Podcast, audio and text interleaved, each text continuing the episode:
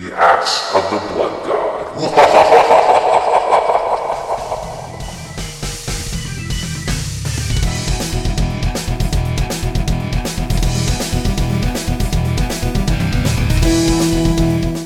Welcome to another episode of Axe of the Blood God, US Gamer's official RPG podcast.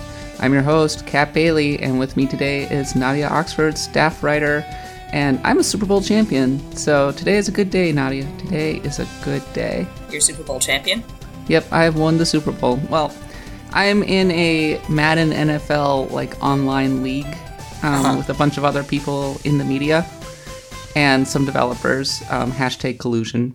And we and I was playing Iron Galaxy's Craig Kujawa last night in our league Super Bowl, and I managed to beat him. Oh, Took Muzzle him tough. down. So I got four. I've got four Super Bowl rings now. I am the champion. No time for losers. Spiking the football on his head, jumping up and down. sell those felt- on eBay and you're uh, sitting pretty. exactly.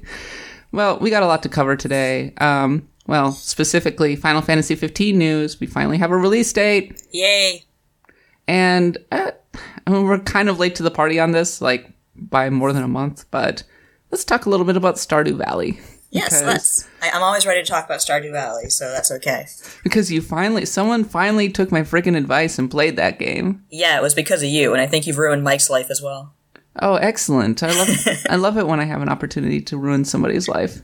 It's what I do all the time. All right, so let's talk a bit about Final Fantasy 15. I was actually at the event um, earlier this week. Um, I guess it would be earlier this week at this point. I was in the audience when they finally showed the release date that had already been leaked by GameSpot. Whoops. Whoopsie But- doopsie. whatever. Um, had a chance to have a nice long chat with uh, the director Tabata San, and I mean, Final Fantasy 15 is actually coming out this year. Nadia, our 10 year odyssey is almost over. I'll, uh, I'll believe it when it's either in my hands or on my console. But yep, it's uh, it's getting there. I'm a, I'm a believer. Tabata's uh, he's a fixer. Yeah, you, you got You- a point. He's like the director of of uh, Final Fantasy XIV, whose name currently escapes me. Uh, they both go in and they salvage projects. Well, and they, they just did really- make things happen. Yeah, they did a really good job of salvaging uh, 14, if that's the case. It's a it's a very successful MMORPG, and it's still Oh, Tabata didn't work on 14. It was another guy, but Oh, they're similar in that regard. yeah okay, that makes sense. Yeah, just wanted to do like corrections, make sure that people knew who I was talking about. But yes, uh, no, he was the one who came in and was like, um, I mean, he did Final Fantasy Type Zero HD, and he was like, kind of Final Fantasy Type Zero HD came out of nowhere, Uh-huh. and then the next thing you knew, it was out, right? Yes. And that was kind of surprising and excellent. Um, it wasn't one of those circumstances where it was like, oh, Square Enix has announced this thing, and three years later, it's getting a teaser trailer. Yeah. And in fact, it seems like Square Enix is kind of going, you know what, screw it. We're releasing stuff now. I, I don't care. No more of this 10 year. We can't do this decade long process No, anymore. you- we actually have to release games. you gotta have some product to sell to keep in business. and I think Tabata is pretty good at that. Mm-hmm. So, anyway, did you watch the stream and what were your reactions, Nadia? Um, I didn't watch the stream, but I've watched um, most of the supplemental supplementary material since. Like I watched the little uh, anime that comes with it, and uh, the trailer. I love the trailer. Um, it didn't slip my notice that it's a adventure about four boys, and uh, it uses "Stand by Me." Yeah, that was interesting. A little on the nose. yes, just a bit, but they're embracing the bromance aspect, which Oh, absolutely. I think is a valid creative choice. Um, Yes. It's not necessarily a choice that I would have made, but I think that, I mean, God knows we're not lacking in media that explores male relationships and male Uh-huh. friendships, but at the same time, like, it looks light and fun. Um. Four dudes on the road doing dumb things like camping out and playing pinball games or something. Yeah. Yeah. I'm definitely looking forward to it, and I'm sure a lot of the yaoi writers out there are as well. Oh my God. Yeah. it's probably already started. I haven't checked, but I'm sure it has. Yeah, I was about to be like, don't you think that's a little alienating to female gamers? Pause. Pause. No, of course not. Are you kidding me? it's kind of on both sides here. so yes, exactly. I mean, it's like, I mean, did you ever watch Gundam Wing back in the day? I did not, but I had so many friends who were so into it. Yeah, back in the day, I mean, five boys flying like giant overpowered robots, all apparently madly in love with one another, if all of, the fan fiction writers are to be believed. I think we're setting up something similar with uh, Final Fantasy 15. Yeah, more like Final Fantasy Gundam Wing. Excellent. I'm into that. Yeah. And uh, I mean, we we even have kind of a transforming mecha. I mean, the car transforms into like a Batwing or something. Yeah, that's pretty sweet, I have to admit. Uh, I, I was thinking of Inspector Gadget. It was very next time Gadget, because you know at the end, Doctor Claw's car like transforms and like flies away. Yeah, yeah. Yeah, he has the he has the jet car. Yeah, that's right. So And he had the cat, too. I like that cat. so you know, Doctor Claw sold his car on like wholesale, and the boys in Final Fantasy 15 picked it up. Inspector Gadget, Final Fantasy 15, same universe, confirmed. Yeah. Confirmed. It's canon. So you watched the anime. What were your impressions? I really liked it. Uh, strange enough, my husband was watching it with me, and he's had no interest in Final Fantasy 15 whatsoever. And he just after watching that, he was seemed a lot more invested in like the world and the characters. And uh, yeah, it was very very cute. like, have you watched it? I have not. Okay, there's just like this one scene where like Noctis is like kind of picking through his hamburger, and just thought it was really cute. It's hard to like kind of explain. Yes, the scene where they're all sitting in the diner having like hamburgers, and Yeah. at one point he squirts somebody with his ketchup or something. I don't know. Yeah, totally an accident though. Maybe. So, what was your impression of the characters? Because I mean, they, we haven't learned a lot about the characters so far. So far, we know that Noctis is archetypal JRPG character mm-hmm. who has daddy issues and is I don't want to say whiny, but he definitely has some issues. Um, very prototypical. And then you have You have the I, goofy I think one. you have Goofy Guy who is going to f- go into the annals of Zell and being kind of a spaz. Yeah, and uh, Senpai. Um, Senpai, is he the glasses guy? no, Sen- well, actually, now that I think about it, they both can be, but the older guy is uh, kind of Senpai to me anyway. Okay, there's Senpai guy, and then there's And glasses, guy. Glasses guy kind of struck me as the more, like, stoic, quiet guy who's secretly going to kick a lot of ass. In fact, he did in the, uh, in the anime, so. Stoic, quiet guy who's always like putting his fingers on his glasses and pushing Yes. them up. Exactly. So we're falling very much into anime like archetypes with the with this year's cast. Yeah, and that kind of makes me wonder because, like, me, I love that sort of thing. But if Square Enix is trying to market this to like uh they they want to make like they want to sell 10 million copies, they're going to have to really attract a huge wide audience. I just wonder how many people are kind of go are going to go for those archetypes. Like you and I, we're very familiar with them and comfort comfortable with them, but uh, everyone else, I don't know. I mean, it's Japanese culture. It really is. I would be actually disappointed if they tried to be something that they weren't. I mean, they're kind of going with what they know, right? That's true. I mean, just, they uh, can't. You can't out Call of Duty, Call of Duty, as it were. No, you really can't. if they tried, it would, it would turn out kind of ridiculous. I do wonder about that 10 million sales number, though, but I guess we'll see what happens there. I mean, everybody liked the protagonist of Final Fantasy twelve because he was, you know, kind of grow more grown up. And I, I say the protagonist because I mean, um, the two kids were fine. I'm so bad with names. I'm so sorry. Um, the two kids were fine, but everybody like originally the the um the general was supposed to be the the adult or like was supposed to be the protagonist, the main character. Oh, I didn't know that. Say, I haven't Yeah. played 12 yet.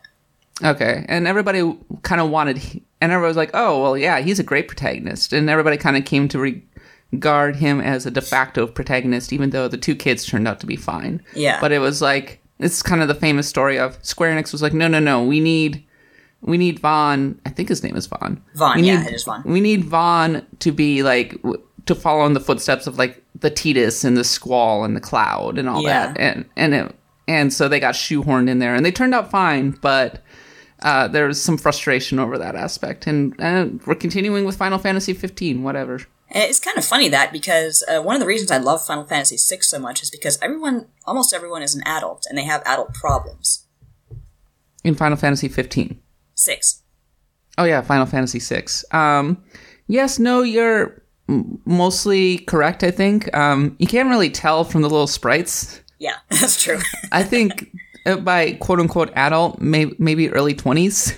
oh yeah, that is like that is their age, but uh, it's they kind of act like adults. You know what I mean? Like Yeah. they don't have the same.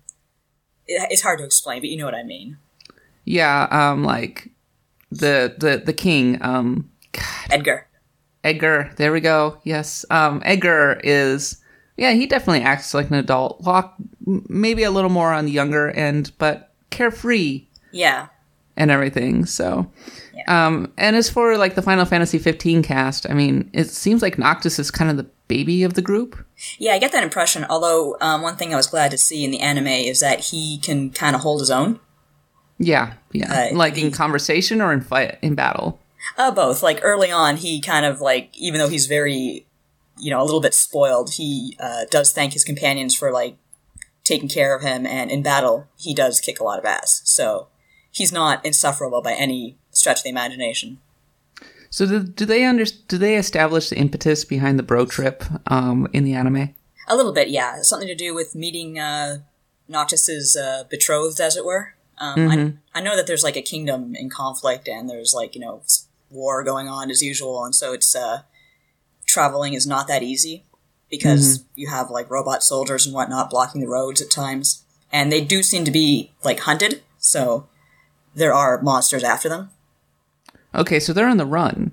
Yes, they they're they're kind of like in between on the run and trying to get to a, a certain spot. Okay, interesting. Yeah, it is it is very interesting. I am intrigued. Uh, the the one thing that I'm really hoping for out of Final Fantasy 15 is that they have a bit more of a coherent world. Yes. Because it, it felt like Final Fantasy 13 was just completely incoherent in a lot kind of of ways. it was kind of sterile, but It- I I don't get that impression with 15, which is good.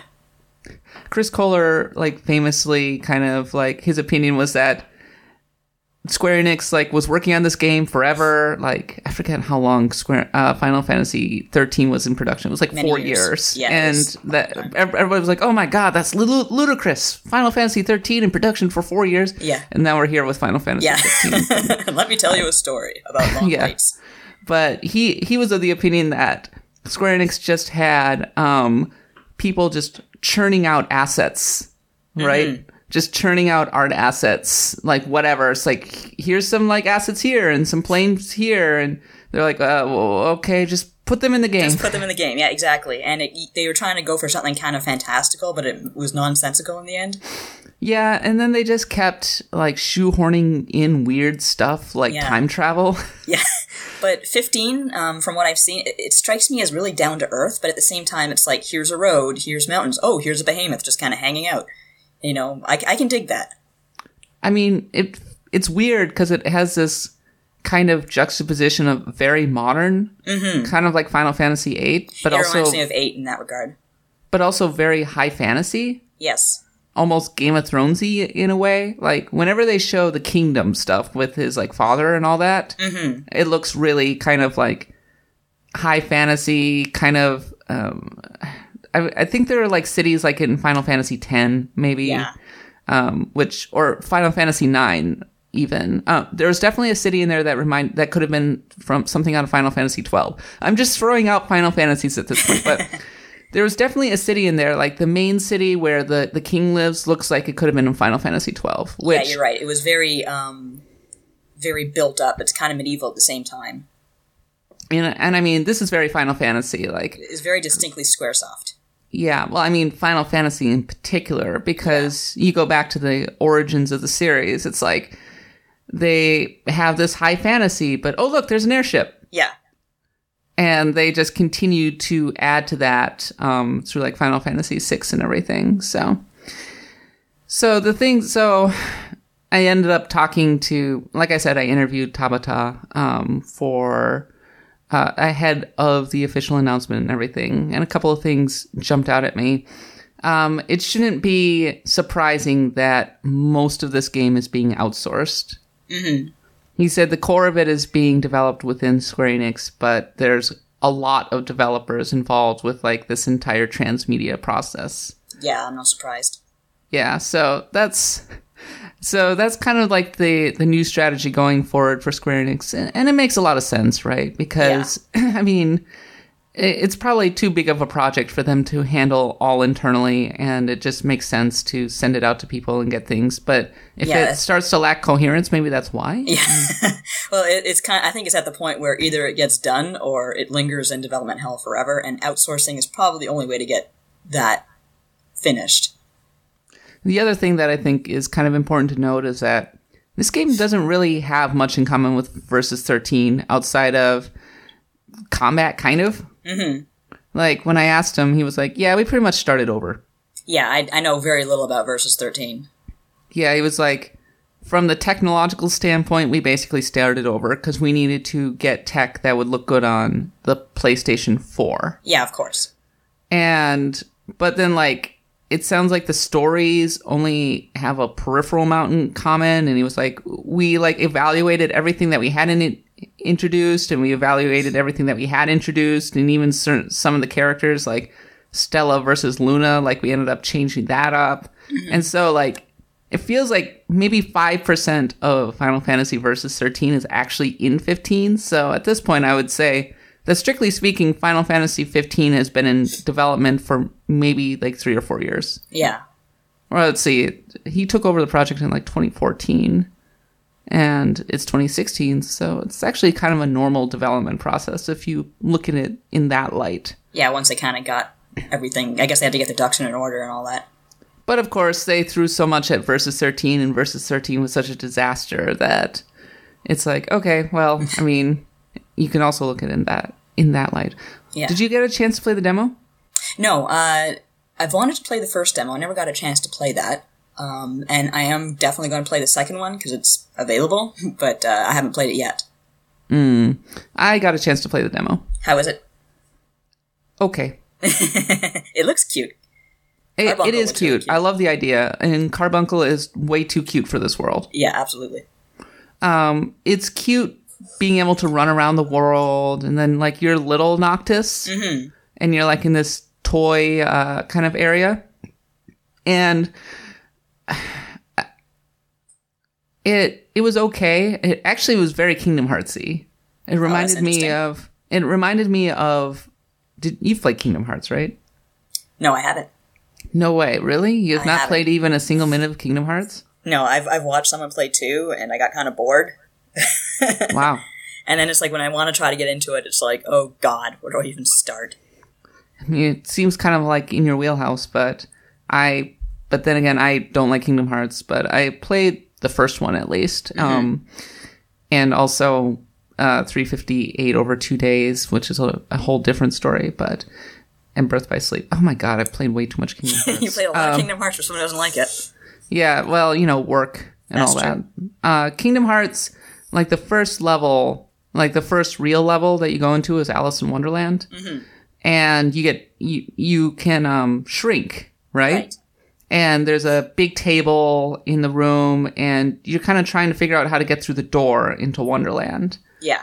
And so it's kind of a similar circumstance in Final Fantasy 15's like demo where like you're there's a giant table and you're trying to figure out how to get up to the table and so you have to kind of run around and like oh there's some books and you can run up to the top of it and there are even these little monsters that look like the shadows from Kingdom Hearts um, kind of ill-defined and vague and frankly not that interesting looking that you can like kind of fight with your toy sword or your toy hammer Yeah. Yeah, I saw that. That was cute. I saw that in the uh, the trailer for the demo. It sounds very cute, but I don't know if I would have chosen that for a demo, frankly.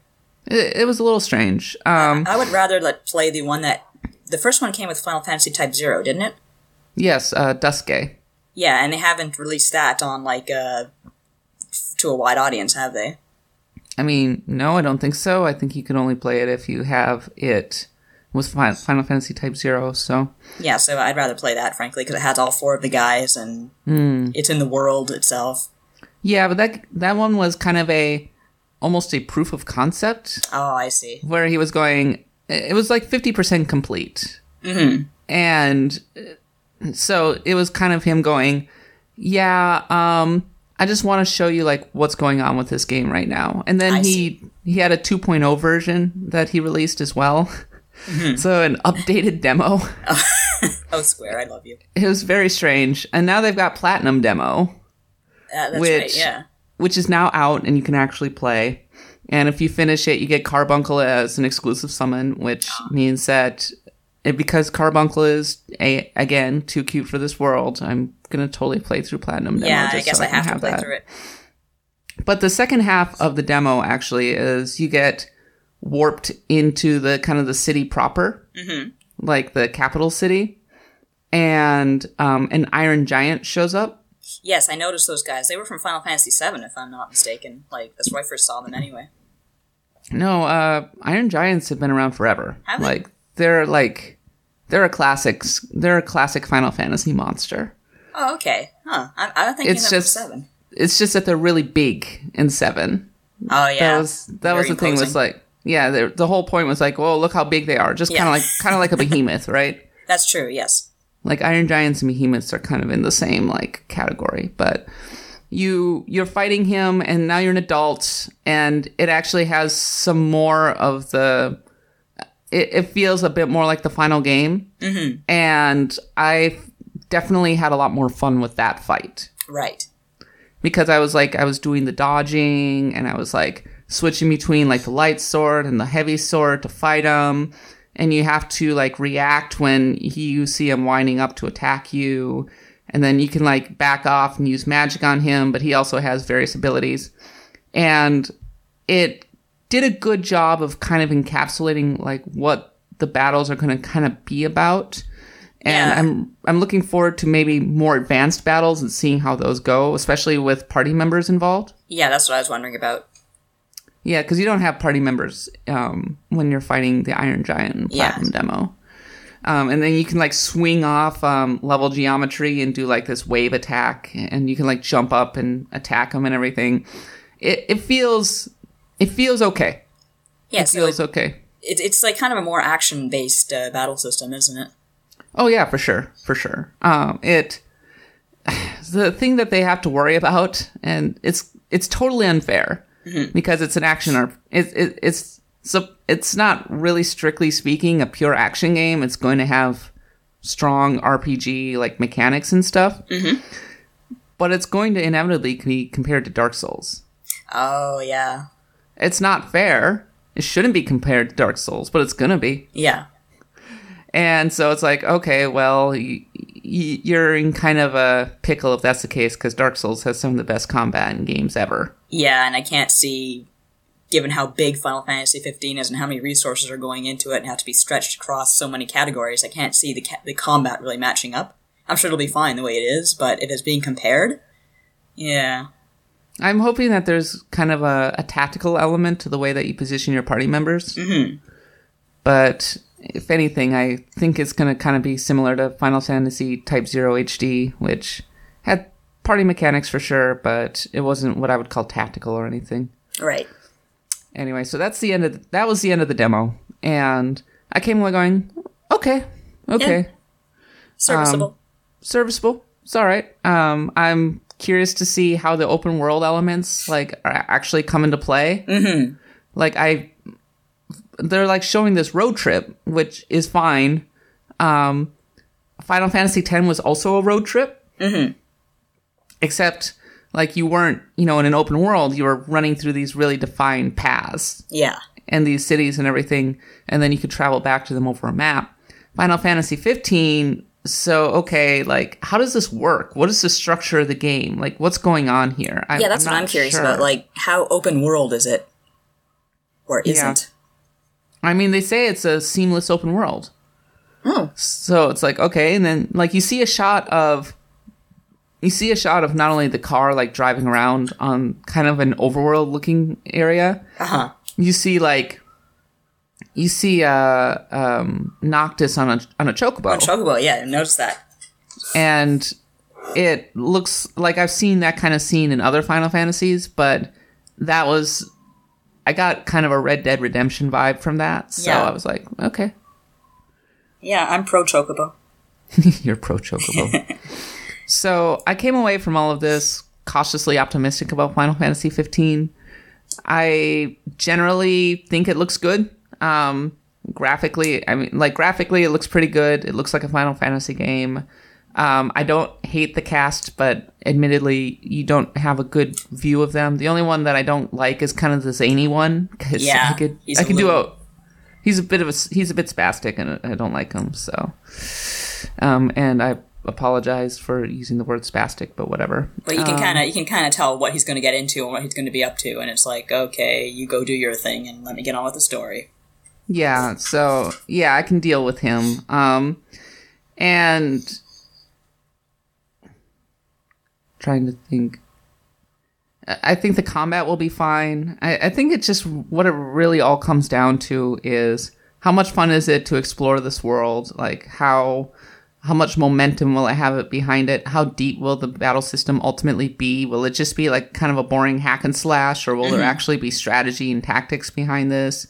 Um, whether in the customization or in the action itself, um, will the story ultimately be worth anything?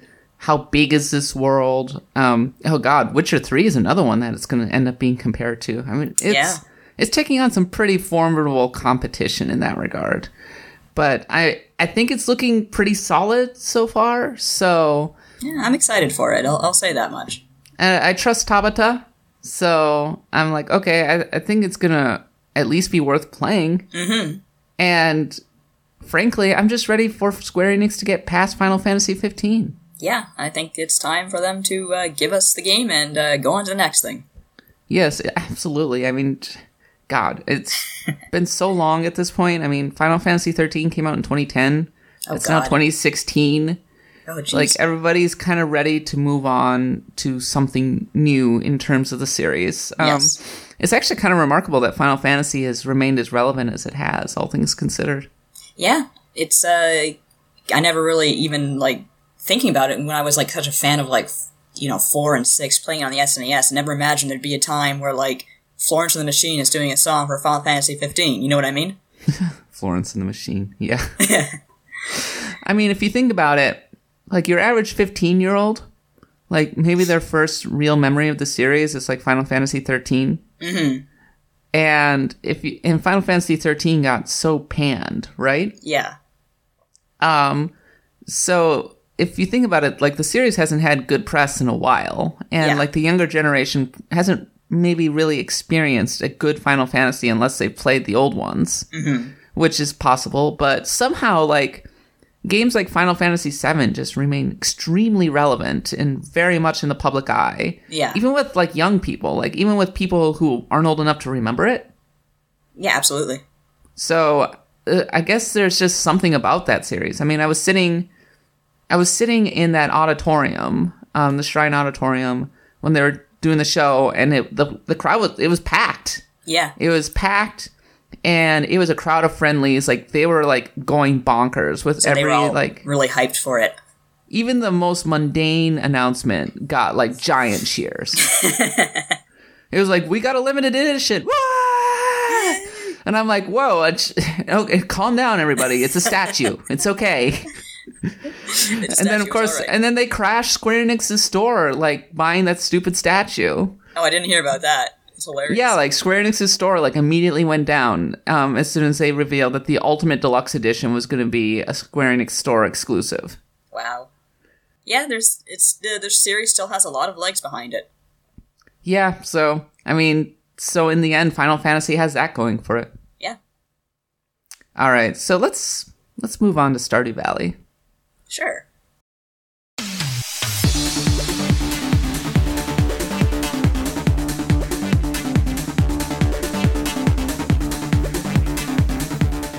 All right, so I haven't had a chance to talk about it much, but you've at this point you've actually played it a lot more than I have. So, what about this? Well, maybe we should start by introducing it. I guess so, yeah. So if you haven't played Stardew Valley, it's on Steam. It's a farming simulator, very Harvest Moon. Like har- it, it is Harvest It Moon. is pretty it is extremely Harvest Moon. They lifted uh, Harvest. They lifted Harvest Moon wholesale and put it into a Steam game, and but at the same time, like Harvest Moon and now Stardew Valley, like its 16 RPG, uh, 16-bit RPG roots are super clear. Mm-hmm. It, I mean, for God's sake, it looks like Chrono Trigger or Final Fantasy VI. It does. Even down, even down to the way that the characters emote. yes, absolutely. And there's actually a um there's actually a dungeon exploration kind of like thing where like you're going down like many many floors in a mine Yeah, I and I like think fighting monsters and stuff. 140 floors altogether. Jesus, I, I made it as far as 40. But um, well, actually, I streamed the game on Tuesday, and I the people who are watching who hadn't played the game, they said, "Yeah, it's like Harvest Moon, but I also kind of get a an Animal Crossing vibe from it." Um, which is very true because one of the things you can do in addition to farming is uh, you collect artifacts and, and put them in a museum, and you get Yes. rewards as you uh, as you fill up the museum.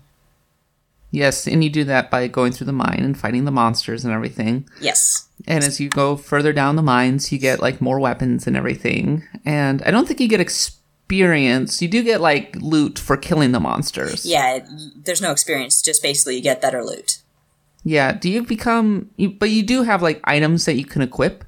Yes, like for example, I have a uh, a glow ring, which I can't even remember how I found that, but um, it, it's really it kind of saves you the hassle of having to like put up torches in dark areas, so it's really convenient. But you also have rings that like protect you, boots that like offer more speed, uh, and of course you have different variety of weapons like daggers which attack quickly, hammers which attack slowly but are powerful. So it, it's a it's pretty impressive how much work went into the game, and the really exciting part is that since it's um, you know a modern game, we can probably get more DLC as uh, as the months go on. Yeah. No, I'm excited. Maybe there'll since it's been so successful. Maybe there'll be an expansion or something like that. I really hope so. Um, Yeah. There's no option to marry Shane, and I think we should have that option. There's no option to marry who? Shane. He's Which one the- is Shane? He's the angry guy who works at Joja Mart, and like you try to Oh. talk to him, and he tells you to go away. Okay. So everyone wants to marry the angry guy. Can you marry the the owner of Joja Mart and like go full Walmart? No, that guy's creepy. I don't think anyone wants to marry him. Oh, that's too bad. I want to I want to marry the villain antagonist. He has a bow tie. I don't trust people with bow ties. Oh, that's true. Yeah. That that is totally true. But in Stardew Valley, I mean, if you haven't played Harvest Moon or Animal Crossing or Rune Factory, um, you go out and each day you wake up and you go and you manage your little crops and everything, and maybe you go into town and you talk to some of the people. And as time goes on, you can give people in town gifts, and they will come to like you because everybody likes it when you're they're always being given gifts unprompted. Uh, no give no give and take in this relationship. There's just like, oh, you gave me a gift. I like you more. Excellent. That is true. Although you are kind of rewarded with like romantic scenes, which are reminiscent of like the last Harvest Moon I really got into was Friends of Mineral Town. Me And- too. Yeah, in that game, it's like you had when you reach certain heart levels with people, they would give you like a little romantic scene, and uh, you kind of had the same thing going on with uh, with Stardew Valley. Yeah, you get a little romantic scene. Um, and in the meantime, like you are trying to kind of min max your your like income flow, like making sure that you plant just enough crops to get just enough money so that you can build like a beehive and a a, a barn with cattle and a chicken coop and like a silo on and on and upgrade your house so that you can cook things, go Yeah. fishing. Like there's just so much to do overall in the game. Yeah, I've put in like forty hours, and I haven't even come close to like really finishing the game, quote unquote. You can't really finish it so much, but just to give you an idea of how diverse it is, like I don't even have crops. I hate tending to crops. I'm not a plant person. I'm an animal person. So I have a ranch, which is very profitable, especially since I have cheese making machines. So you know, making like I do farm because there is that whole uh, subplot with the community center, uh, where you kind of repair it by making bundles for the little like kind of harvest sprites that live in there, and some of those bundles require certain vegetables, so I, I farm for those. But otherwise, farming can take a hike. Well, you kind of have to farm to start out. Yeah, you, start with like a, a patch of like parsnips, but like I, as soon as I could, I just like okay, time for a chicken. I also have a dinosaur. You have a dinosaur? How'd you get a dinosaur? Well, I found a dinosaur egg and I put it in the incubator, and I had a dinosaur. That's awesome. It's really oh my cute. god. I didn't know you could do that. Yeah, That's really cool. Wow. See, that's that's a that's a cool like little It- Easter it- yeah, egg. Easter egg, so Stardew. Valley. There's a lot of like fun little secrets like that. Like um, I wrote an article, I think it was last week or sometime earlier this week about like kind of the the relationships between the characters and the small scandals going on, which you don't get in Harvest Moon so much. Uh, even Friends of Mineral Town was translated kind of badly, so. But uh, in um, Stardew Valley, you kind of have like so and so's having an affair with so and so, and have you met Kent? The uh, he comes around in year two, so I don't know if we've gotten that far yet. I made it to summer of year one. Yeah, so you have, so you haven't met him yet. He's kind of a sad figure. I mentioned him as well in my article. He's basically a soldier. There's a war going on outside the the valley, and it's apparently it's pretty vicious. And he's a soldier with PTSD. Oh, whoa. Okay, well that's really dark. I didn't know that. Yeah, so he's um like I also mentioned in my article, it's like whereas the other characters have a, a routine that they follow, um, he just kind of stands outside all day and like goes inside his house and comes outside, and it's just even though characters in Stardew Valley kind of meander the way the characters in Harvest Moon do, they still have a purpose, and you can tell if he doesn't have a purpose, he's very aimless. So it, it's uh, and when you talk to him, he's just kind of a sad guy. He says he doesn't really know his son anymore or anything like that. Poor Kent. Jeez. Yeah, can't marry him though; he's already married. He's already married. already okay, married. so you can't steal him away. No, we can't stand him. Probably shouldn't. I don't want to break the poor dude. I saw I was watching like Facebook updates from you, mostly your your like quest to get in like good with um who was it that you ended up marrying? Sebastian. Sebastian. It was something like what was it? Like love me, you purple-haired bastard or something like that. it was like it was like stop looking at hentai and love me or something like that because he's always Yes. on his damn computer. That's what he was doing, yeah. And what did he like? Like what is the, what were the stuff that you had to actually bring him? Uh, he loves sashimi, which is good because I'm really good at fishing in that game. Oh, well there that works perfectly, right? Yeah, a lot of people complained about the fishing, but um, I had no trouble getting the hang of it because, strangely enough, I've been playing like Breath of Fire three until this point, which this fishing game is very similar to it. So that was a nice coincidence. It's not a good RPG without fishing. I agree. Which precludes a lot of RPGs, but I digress. But it does include Pokemon, so it's okay. That's true. Uh, I like so I was wooing Abigail, oh yeah, she's kind of cute too. who's kind of the uh, what's it? I guess the female equivalent of Sebastian. Yeah, they're friends. Although there's no rival marriage in the game yet, but yeah, they're they're friends. I mean, they both have purple hair. Yeah, they're both gothy. They're yeah, they're both kind of gothy. So like, I was like, oh, like I'm looking at all the people that I could kind of woo. I'm in both sexes in that game, and I'm like, I like Abigail. Yeah. All right. So I started. She likes quartz. Yeah, she eats it apparently. I don't know. That's something Yes. that's been going around. I don't understand. Yes, you bring her an amethyst. She's like, "This is delicious." I'm like, what? Wait, what? yeah. So like, it's like the rock monster from um Never Ending Story. yeah, the rock I don't um, no. I just there's this image of like. You just she's like, here you go, here's an amethyst. You're expecting her to like craft it into a jewel or something. She's like, um, um, um, um, yum. At least she likes it. Hey, you know, I, I'm not gonna judge. No. Like she, that girl, like she wants to like eat amethysts and quartz. Like more power to her. Yeah. I, mean, I guess, hate to like- be her dentist, but it's not my problem. It's plentiful. Yeah. I mean, like, and because I hit the mines so much, because I mean, uh, like I was kind of reading strategies. and It was like get as far as get as far as in, in the mines as you possibly can, as soon as you can. Yeah. I was like, okay, so I just like really pressed through the mines, and I made it to like the 40th floor. And there's if you do that, you get a lot of you get a lot of stuff. Yes, you do. You get a lot of just random junk. So I was like, oh, okay. Well, I've got like a pile of quartz that I can give her uh, twice a week to kind of build up our relationship. And she doesn't even like question the fact that I just randomly show up at her house with some more quartz. And she's she's always happy about it. So yeah, like, they, okay. they never really question where the gifts come from. Maybe they know better.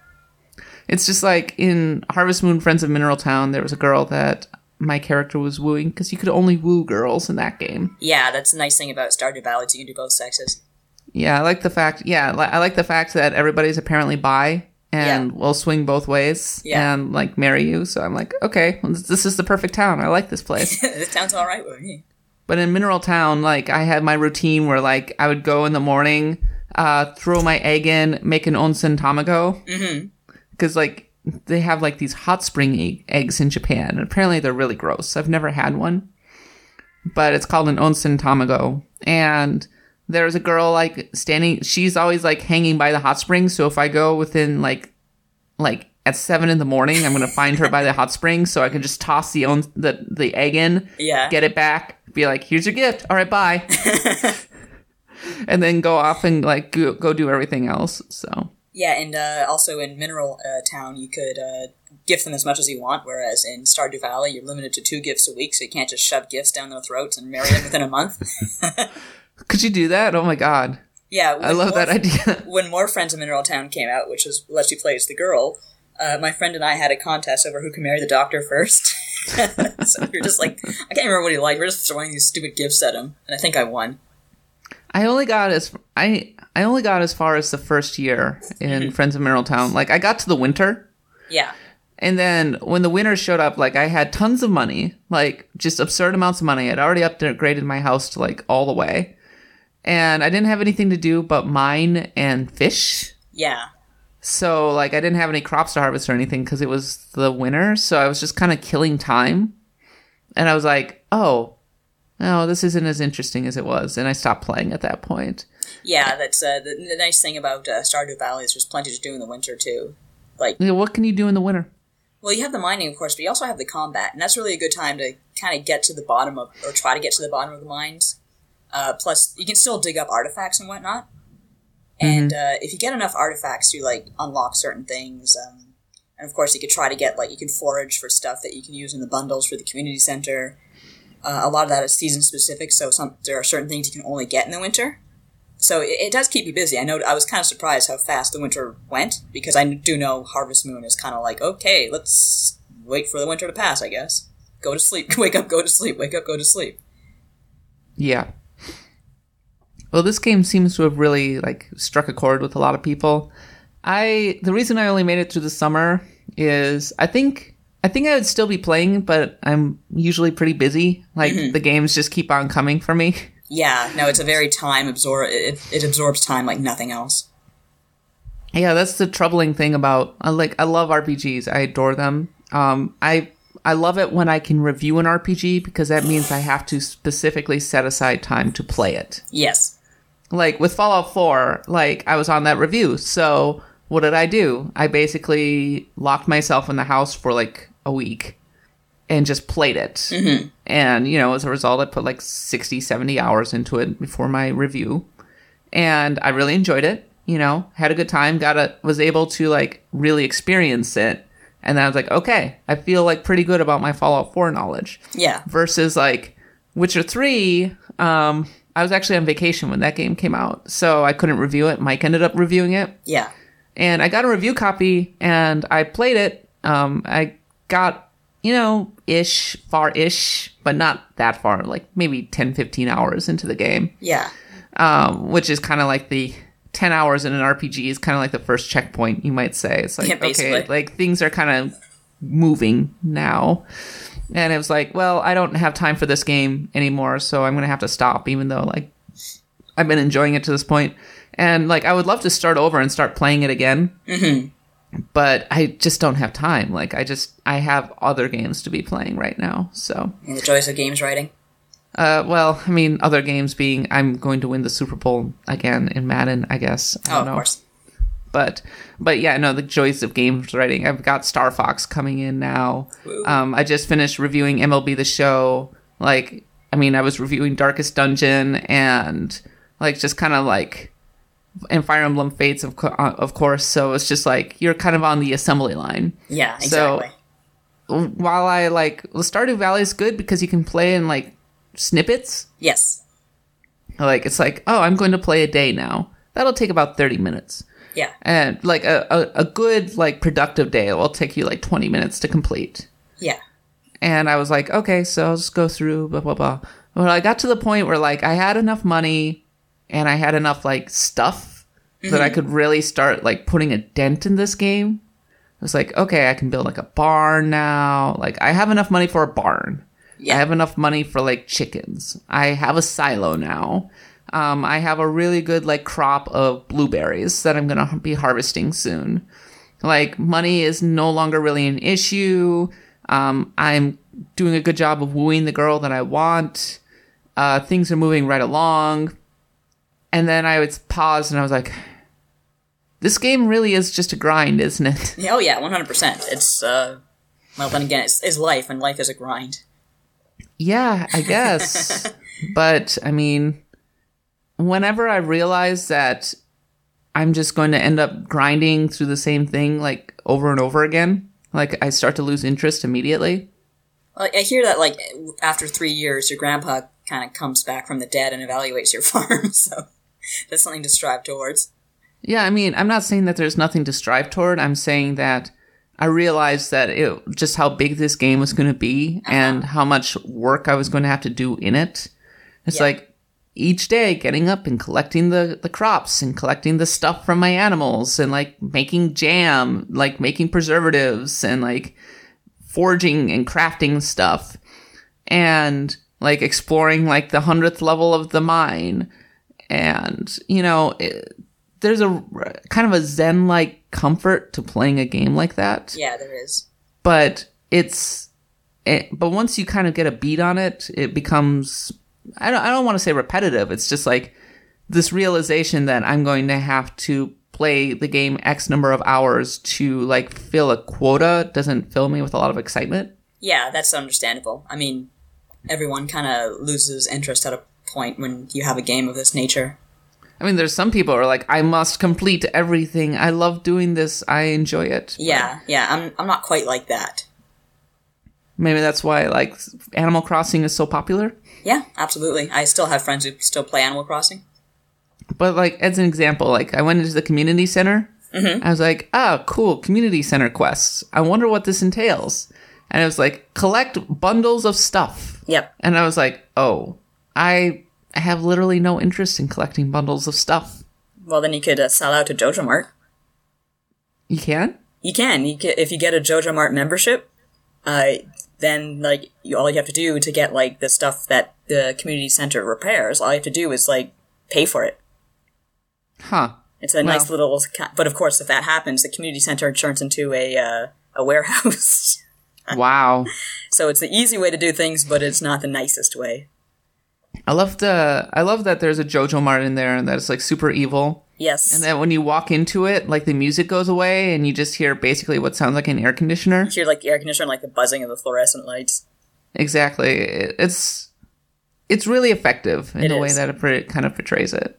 But uh, Stardew Valley, like, I think, like, it's obviously struck a chord. It was number one on Steam um, for a bit. I don't know if it still is right now. And it, like, people enjoy it. And I think, like, what it comes down to, and I, and what the original Harvest Moon kind of came down to was it offers the experience to live in an RPG town mm-hmm.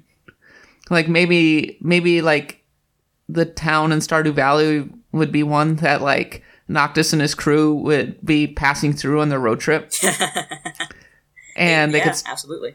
they could stop by your farm and like buy some like crops and everything and like pet your cat Yeah, I got a cat. Who will like do a little heart and then go like sleep on your crops. Yeah, you uh, you weren't you didn't watch my stream, right? Because I actually got stuck behind my cat yeah, stuck behind your cat. until two. It was hilarious because basically, um, You got stuck behind the cat till two in the morning and then you collapsed? yes, No. I swear to God. what? And to make things even funnier, uh, Sebastian, who I was married to at that point, um, he is kind of a stoner. Um, if when he moves in with you, he brings in this blue quote unquote vase, which uh, used to be a bong, but it got edited out.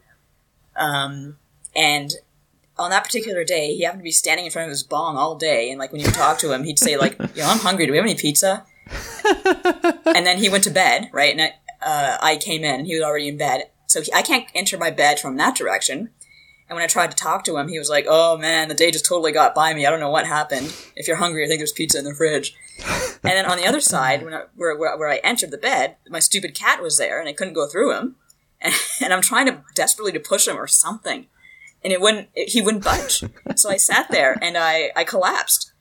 And to make things even worse, when I woke up, it's like Sebastian's like, "Oh man, I had bad nightmares all night." Go to hell.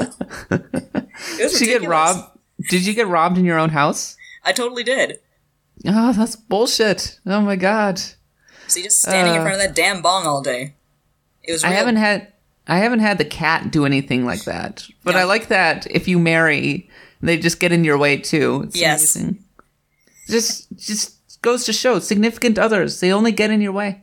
Yeah, one hundred percent. I can. I can confirm. No, I love it. Does does Sebastian actually like have a job? Is he like or is he a deadbeat who just like smokes weed all day? Uh, he smokes weed and does some coding as well. He's like working on a game. He's working on a game. Oh god, game developers, they're the worst. I oh my gosh. oh my God, Is he an can't believe- independent game developer? He is. working on the next hip puzzle game. it's it's a puzzle game and there's some random shapes and blobs like doing things and some color and sound. I think it's very innovative. You have to match up three of the same pieces. No one's ever done this before. I kid, like I love independent game developers. I we're talking about an indie game right now, but Totally awesome.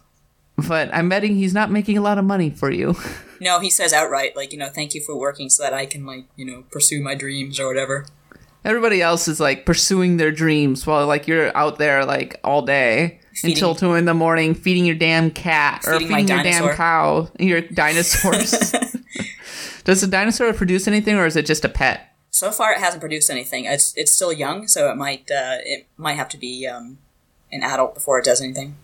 Is it worth letting the maple? So I have a maple tree that I'm growing next to my house, Uh huh. and it should be ready by the fall. Uh-huh. Is it worth getting like the tapper and like putting it in for the syrup? Yeah, I do. I think most a lot of people like the uh, maple syrup as um, as gifts. Plus, I think you could use it in like cooking and you know just recipes for different crafting projects. Like you need maple syrup to make beehives. Yeah, I was debating on whether I should expand my house first or if I should build a chicken coop first. I would go with the chicken coop. Hmm, Interesting. But uh, you know, like having played Stardew Valley, and we we've talked about this. I think Bob, you or Bob even wrote about it because we just had two Stardew Valley like articles at once because both you and Bob finally listened to me and actually started Yeah. playing it. We both wrote something. Yeah, you both wrote something. Eh, The first thing I started thought when I started playing this was, "Wow, Natsume really blew it with Harvest Moon." And I think that's what Bob wrote about. Yeah, I think Bob wrote that one. It was just like because I I liked Friends of Mineral Town. Like I really liked it Yeah. to the point where I wanted to play more Friends of like I wanted to play more Harvest Moon. And I was like going to buy the GameCube game and there was a PSP game and then like there was this steady stream of games, right? Yeah. But none of them were ever as good or even came close to being as good as Friends of Mineral Town. Like Yeah, they were exactly. janky or they were they were kind of similar to Friends of Mineral Town, but they had some janky mechanic. Like the DS game was really bad. I never played that one, but I haven't heard anything really good about it. I mean, it had the you know brush your cow like mechanic on the touchscreen, and you would think that if they made a really good polished Harvest Moon on the DS, that game would have sold so well. Mm-hmm. And as a result, but instead, like it just never got any purchase whatsoever. Yeah. And then Harvest Moon, it just became like, oh, i yep, there's another there's another Harvest Moon. That's nice. Yeah, and it's, it always had its fandom, but it, you know that fandom deserves good games. Yes, I, I don't know. Like it just, and then as time went on, they went with that kind of 2.5D look that was kind of Yeah, ugly. I never liked that. I always hated the 2.5D look, and that there was like a bad mobile game, and so like Harvest Moon just kind of faded out of memory. But clearly, based on like the success of of Animal Crossing and now Stardew Valley, like there's not only a market for this, uh, there's a voracious market for Oh, this absolutely. people want this game. And you know why Stardew Valley works? Because A, it takes all the best stuff of Harvest Moon and puts it into this big, expansive, and fun to play game. And B, it's pretty. It is. It is a very nice looking game. I mean, was it made in like RPG Maker? Sure, looks like it. I'm not sure to be honest with you. Um, yeah, I, I- guess it could have been, but um, you know, Harvest, uh, sorry, uh, RPG Maker. I, I've played some good games that have been made in RPG Maker. Oh yeah, for sure. Uh, RPG Maker is actually a really valid way to make games. Um, Harvest, but like Stardew Valley, like it looks like a 16-bit RPG, and the second you start playing it, you're just immediately charmed, right? I mean, Yes. you're like, oh, this is so cute. I love this music. It's kind of pretty. The music's fantastic. I love the opening where like you open up the the drawer and like there's a letter in there, and you're getting out of your cubicle life. Yeah, one thing And- uh, someone pointed out to me, or pointed out on a, a thing the other day, is that uh, I didn't notice, but in the opening cinema, when you're kind of when it's kind of panning through the Joja Corporation, someone's in the cubicle is dead. They're just a skeleton. I'm like, oh crap, they are. That's really dark, It and really kind of hilarious. and I, I guess it maybe it really speaks to our generation and younger because there's this almost sense that cubicles equal death. Mm-hmm. They, if you are a cubicle slave, that you've somehow failed or something. Yeah, and frankly, if I worked in an office environment, I think I'd prefer a cubicle to an open environment, but that's just me. Open plan office. Yeah, Well, yeah, you get a little privacy as Yeah. opposed to like just sitting in like your assembly line staring at the guy next to you. in your crappy tech startup with like the faux bricks and like the ironic signs and oh, the little fridge full of beer that you can't drink because you actually have to work. Yeah. But it's there because everybody's going to have a beer at five and then go back to work and stay there until one in the morning. Yeah, pretty much. That the ugh, tech startups are a blight, but I, so Stardew Valley, like it clearly taps into something deep and elemental that uh, that Harvest Moon once did Yes. and no longer does. Yeah, absolutely. And uh, if Namco, sorry, not not Namco, Natsume, if they're smart, they'll kind of pay attention. But I'm not really holding out hope. Yeah, it's too bad, but what are you going to do? Stardew Yeah. Valley, it gave me what I wanted, and I am happy, assuming I have time to play it, which I don't. So, any final thoughts on Stardew Valley? It's fun. It's. I mean, let's be honest. You know, running a farm is not that easy. Uh, but I guess just through the magic of video games, it becomes something so satisfying that you really do feel like, hey, I'd like to abandon my my life and my job and go raise some chickens, and then in real life chickens all die or get eaten by foxes or something. But Yeah, I like that it makes running a farm look super fun and easy. yeah, When in reality, it's like backbreaking work, like Yeah. day in and day out. And you are probably going to be taken over by a factory farm, and there's probably there's no real way to be a profit uh, be profitable as a small time like farm farmer unless like you have a really sophisticated operation yeah, exactly. and you have like really good distribution channels uh more than and plus like if you're a farmer you're probably gonna you're not gonna live anywhere nearly as cool as stardew valley you're probably gonna be living in the middle of the nowhere in the midwest with like horrible neighbors who aren't nearly as cool as the people that are in stardew valley so yeah, no uh, emo boys to court. but maybe there are farmers who are listening to this podcast and are currently being horribly insulted i don't know Oh, I'm sorry, farmers. I like you all. i like you too please don't unsubscribe i like you Your eggs are And- cool. And speaking of which, you should so totally subscribe to this podcast on iTunes. See, you like that segue? I totally did that. That's But very skillful. yes, you can find Axe of the Blood God on iTunes, Stitcher, uh, and now iHeartRadio, which we are there there now too, which is actually pretty cool. Subscribe to us. Um, do me a favor and rate us and leave a review. Leave a nice review. Um, some jerk left a one star review, and I'm like shaking my hand at them. I don't like them. Fist shake, Grr. fist shake. The the Blood God will find you. I'm Yes. Uh, but you can find us there. And then, of course, you can find us on usgamer.net. Check us out. Uh, this week, I wrote a piece called The Death of the, the Day the Dreamcast Died. Um, I talked to Jake Kazdal, who's an independent developer who was actually there. Um, he remembers the day that the Dreamcast died, and he has some really cool stories to tell about working at Sega back in those days, working on games like Space Channel 5 and Rez. So you should go check out that article. And Nadia, you've written a couple things. You got anything that you want to pimp? Well, I already um, mentioned my Stardew Valley article. Um, I really enjoyed writing that, so I hope you check it out. And just the other day, I put up a note block beatbox about uh, Bastion, um, the ending song for that game. So I really hope you check that out too. I got a really fancy new pair of headphones, so I'm totally going to listen to your Noteblock Beat Block. Note Block Beatbox um, article as soon as I'm done with this podcast. Cool. I hope you enjoy it.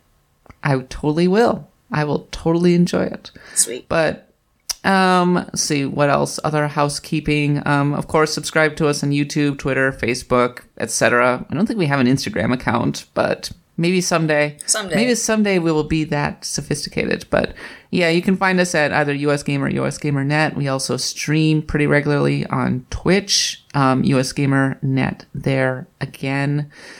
Um, as for next week, um, uh, there probably actually won't be a podcast because I'm going on vacation next week. Oh, fun. Yeah, I'm going to take a break. Um, I had kind of a long week, so I need a little bit of time to recharge. If there's like something really notable that's worth talking about, I think we will. There may be a podcast, uh, like I may take the time, but more than likely, I'm going to just relax. And plus, I'm working on a cover story right now about VR. So I need to take the time to write about that. So probably no podcast next week. In the meantime, um, I've been Kat Bailey. Nadia, thanks for dropping by. No problem. And until next time, happy adventuring.